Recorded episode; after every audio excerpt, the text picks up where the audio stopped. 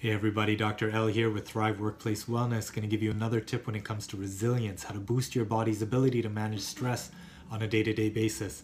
If it wasn't obvious already, time in nature is really, really helpful. It can be very calming and soothing. It allows you to just have a quiet space. And what's cool now is that research is showing time and time again how that time in nature actually helps to influence our hormones and, and really support our stress management on that physiologic level, trying to keep things balanced rather than these big peaks and valleys. So if you haven't done so already, the sun's coming out.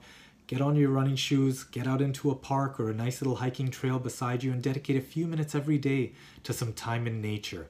Decompress, let your stresses go, and let nature do some uh, do some healing for you.